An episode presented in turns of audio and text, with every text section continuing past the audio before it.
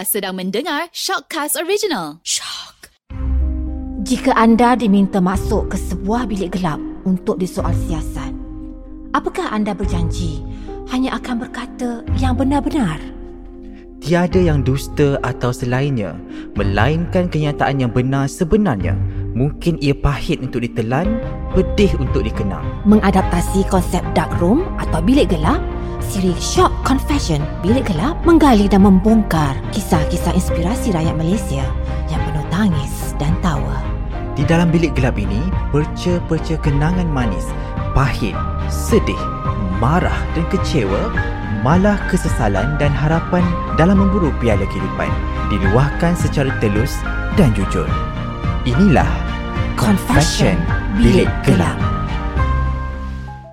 Hai, bertemu kita kembali dalam Short Confession Bilik Gelap bersama saya Hakimi Aisyari dan terima kasih kepada anda luar sana yang setia bersama Bilik Gelap ini. Kerana Bilik Gelap inilah menjadi saksi ramai banyak cerita inspirasi yang kita akan hadapi pada hidup kita pada hari ini. Dan saya yakin mungkin kita akan lalui fasa yang paling sukar dalam hidup kita. Dan kadang-kadang kita lalui fasa yang mudah. Dan kadang-kadang pula kita melalui fasa hidup yang sangat mencabar. Dan hari ini saya membawa seorang selebriti, seorang penyanyi muda yang baru lagi dalam bidang industri penyanyian. Saya menjemput masuk Aisyah Retno dalam bilik gelap ini. Terima kasih Aisyah kerana sudi bersama saya dalam bilik gelap ini. Hai, Assalamualaikum Hakimi dan bilik gelap.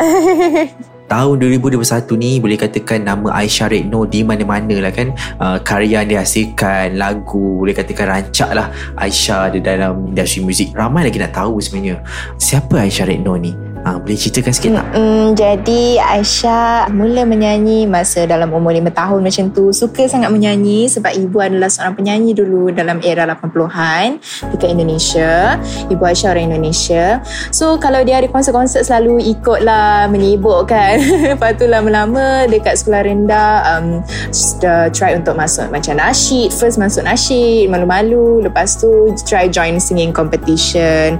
Akhirnya Aisyah pun decide untuk buat macam cover-cover macam Insta famous Insta famous yang lain suka buat cover. Aisyah pun cuba-cubalah. Cuba nasib. Lepas tu Alhamdulillah ada label daripada Sony Music Malaysia ni approach Aisyah dan cuba untuk kiranya nak melamar Aisyah lah sebagai salah satu artis di bawah naungan Sony Music Malaysia. Alhamdulillah rezeki berpihak kepada Aisyah lah. Alhamdulillah semuanya berjalan lancar sampailah sekarang. Tapi Aisyah kalau nak kenalkan diri selain daripada nyanyian Aisyah sekarang berumur 21 tahun masih lagi menyambung pengajian di Universiti Melaya degree ambil ekonomi. Macam tu.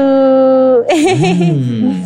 uh, jadi kita tahu kan menjadi seorang selebriti tu kena ada strategi juga kan? Jadi macam kita tahu ramai orang pandai menyanyi ramai orang buat lagu yang sedap. Jadi macam mana Aisyah sendiri menempatkan penjenamaan Aisyah Retno tu? Macam mana Aisyah nak placement diri Aisyah?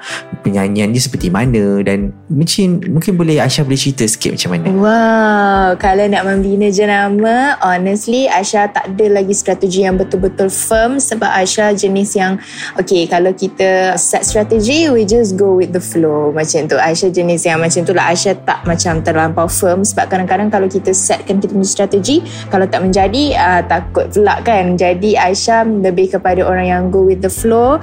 Tetapi Aisyah punya strategi lebih kepada ingin orang tahu bahawa Aisyah jenis yang memang suka ikut cara-cara nyanyian seperti Ariana Grande Mariah Carey mengambil inspirasi lebih kepada mengambil inspirasi kepada mereka dan juga cuba untuk lagi memperkenalkan diri Aisyah kepada orang-orang di luar sana yang baru lagi kenal Aisyah.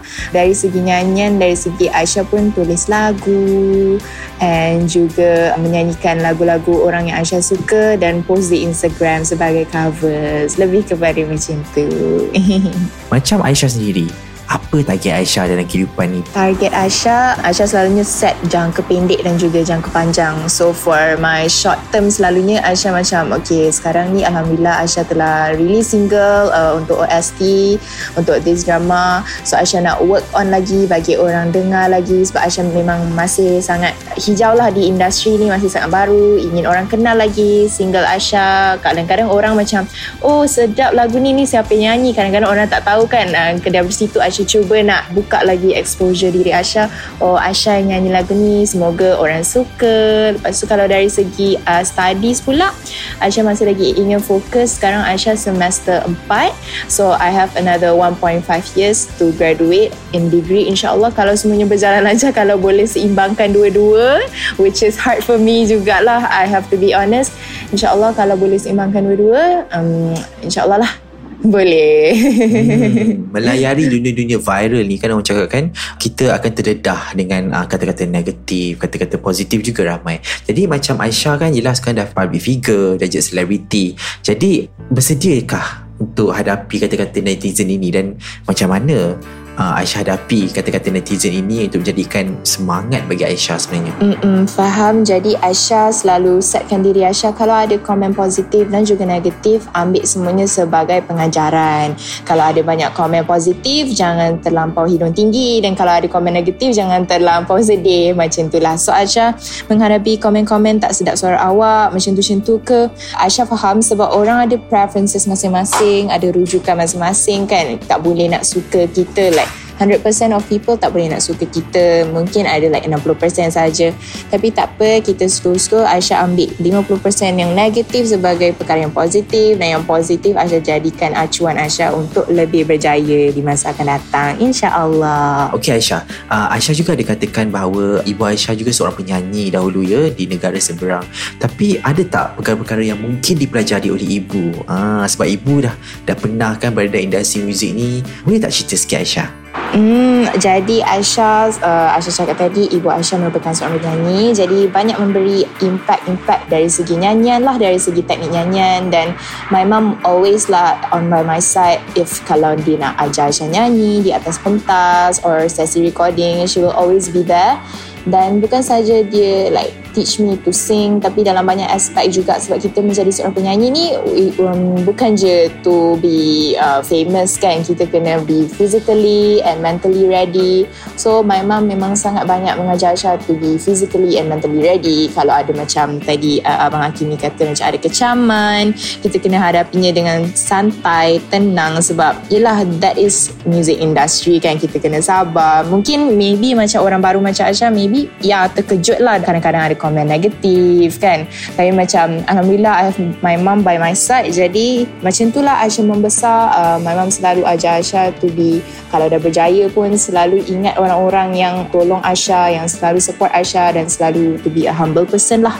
My mom selalu bagi tahu Aisyah. Macam tu lah Aisyah membesar Hmm, boleh dikatakan sebenarnya Aisyah ni survival jugalah dari kehidupan. Ya, tak senang ya nak menempatkan diri dalam industri muzik especially dalam Malaysia juga. Kan Aisyah? Jadi Aisyah kelihatan kuat, kelihatan tabah hadapi benda-benda ni kan. Jadi soalan yang saya sentiasa cari tanya kepada saya punya guys kan. Sama juga seperti Aisyah. Bila hari terakhir, kali terakhir Aisyah menangis dan kenapa Aisyah? Wow, Aisyah menangis. Aisyah bagi tahu ya, Aisyah ni memang orang yang kuat menangis juga lah. Jadi macam selalunya menangis ni ada banyak fasa jugalah. Aisyah kalau menangis kalau macam tengok movie sedih ke nangis lah kan. And then tapi Aisyah kalau nangis yang berat tu Aisyah selalunya menangis for my mom lah. Especially sebab Aisyah pernah berduet dengan ibu Aisyah. Aisyah memang tak boleh kalau duet dengan ibu Aisyah mesti semasa nyanyi tu or after nyanyi mesti nangis. Sebab macam you know kita macam teringat flashback. Ibu dah lakukan for us sampai Aisyah menjadi seorang penyanyi walaupun masih baru. Masih lagi berjalan lah di music industry ni dan all the effort that she did for me. So macam memang rasa sebab tu always ada. And itulah yang membuat Aisyah macam okay I want to do more in the industry. I want to do more in my studies untuk bayar lagi apa yang Aisyah boleh buat for my mom itulah Aisyah ざる何気いです。うん Okey Aisyah, saya rasa Aisyah dah lalui fasa yang mana Aisyah dah rasa semua benda kan. Oh, dah rasa buat lagu, dah rasa uh, menyanyi di pentas dan sebagainya. Tapi cukup tak Aisyah? Ataupun apa makna kejayaan bagi Aisyah? Makna kejayaan bagi Aisyah ialah melihat kedua ibu bapa Aisyah tersenyum. That's it. Simple as that. Tersenyum tu maksudnya macam uh, terbalas lah selama ni mereka membesarkan Aisyah. You know, growing up. They betul-betul membentuk Aisyah, mengukir Aisyah menjadi seseorang yang mereka nak. Macam maybe masa baby kan biasalah parents, oh aku nak anak aku jadi engineer, aku nak anak aku jadi penyanyi. Mungkin dari parents Aisyah membesarkan Aisyah untuk menjadi apa yang Aisyah sekarang.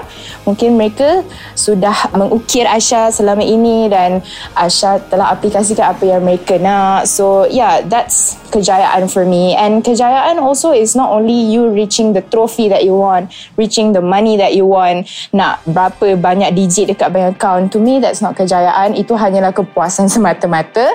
To me, kejayaan adalah anda bersyukur dengan diri anda sendiri and you're happy with what you're having right now. That's it. Kadang-kadang dalam kehidupan ni kita akan lalui satu fasa yang sangat susah. Ialah normal lah sebab kita manusia kan. Jadi macam mana Aisyah lalui fasa itu?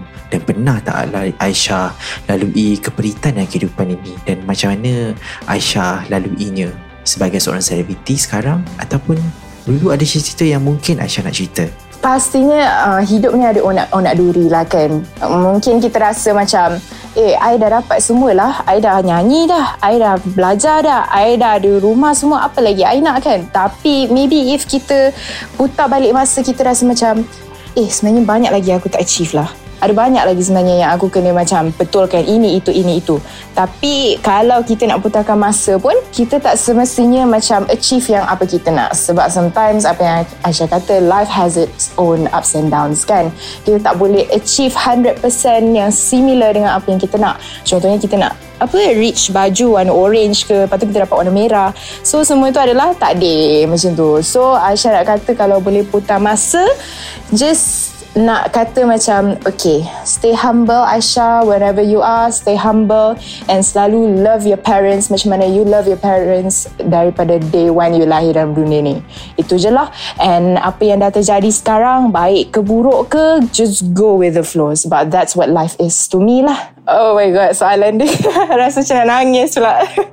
Jadi, um, tak apa, tak apa. Hidup ni memang ada banyak lah. Uh, macam Asyik kata tadi, ups and downs. Sometimes kita rasa macam, uh, kenapa buat susah sangat hidup ni? Uh, aku nak terus hidup ni. Maybe sometimes orang tengok kita macam, oh all the happiness yang kita post kat Instagram, senyum-senyum kan, post cover, happy-happy. Tapi sebenarnya banyak juga effort yang kita kena letak. Not only to make people happy, but make ourselves happy. Jadi, Aisyah selalu um, cakap dengan diri Aisyah, it's okay kalau ada cabaran apa-apa, that is life. That is life. Life takkan always be beautiful, you know. Life will always have liku-liku yang kita kena hadapi. Sebab daripada liku-liku tu kita boleh belajar kita boleh perbaiki di masa hadapan. Dan insyaAllah kalau kita jumpa lagi liku-liku tu di masa hadapan kita boleh menjadi orang yang lebih matang dan orang yang lebih bersedia untuk menyahut cabaran yang kita hadapi pada masa lampau. Something like that lah. Hmm. Kehidupan ni sebenarnya satu perjuangan kan Aisyah? Kita kadang-kadang memerah tenaga Memerah emosi untuk menghasilkan satu perkara. Dan kadang-kadang pula Apa yang kita hasilkan itu Tidak dihargai. Dan macam pernah tak benda ni berlaku untuk Aisyah? Dan macam mana Aisyah hadapinya Aisyah? Contoh Aisyah bagi contoh terus lah. Aisyah ada join competition di satu program TV ni.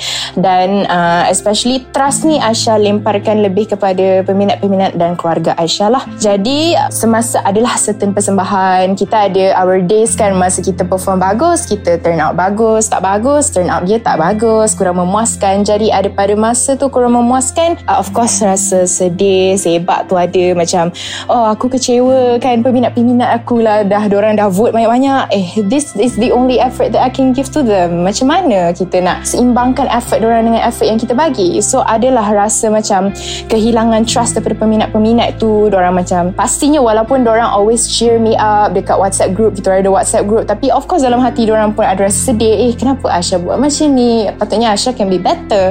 Tapi orang tak putus-putus untuk support Asha and my family tu. Orang macam tak ada marah-marah. Eh kenapa kau tak bagus? Dia my mom and my dad always cakap macam it's okay. It's okay. Just move forward. Macam Aisyah kata go with the flow. Move forward. As long as you trust yourself and the people around you have your trust back insyaAllah everything will go in place. Macam tu lah. Hmm. apa harapan Aisyah untuk industri muzik Malaysia? Yalah sebab Aisyah pun ialah generasi seterusnya pelapis kan uh, penyanyi-penyanyi yang sedia ada. Jadi apa yang harapan Aisyah untuk industri ini? Untuk Aisyah dan untuk masa depan uh, nyanyian Aisyah juga.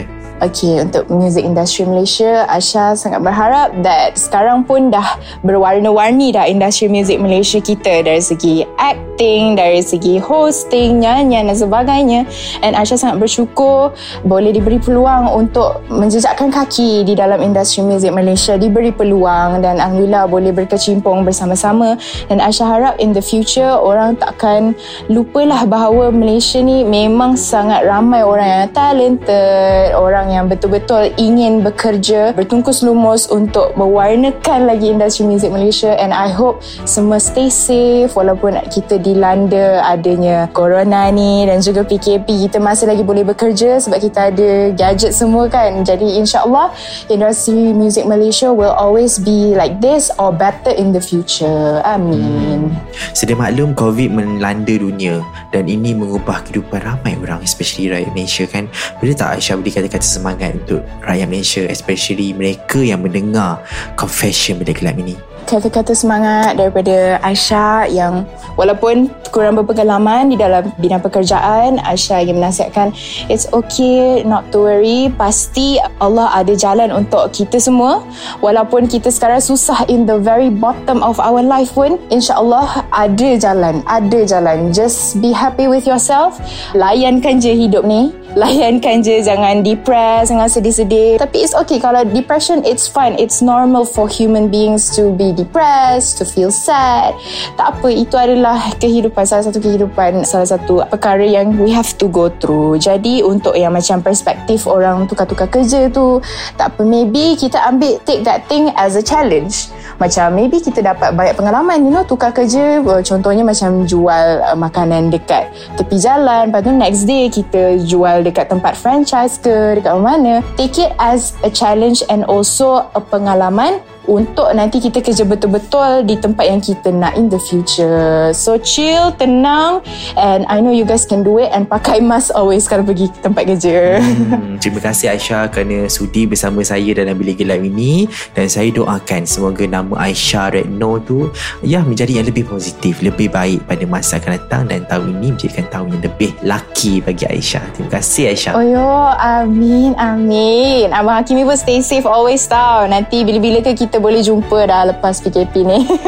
Itulah dia cerita Aisyah Redno. Sebenarnya banyak yang kita boleh pelajari daripada kisah Aisyah Redno ni. Especially untuk mereka-mereka yang mungkin baru nak join dalam satu industri. Hmm, sebenarnya tak perlu risau, tak perlu takut untuk membuat satu perkara yang baru.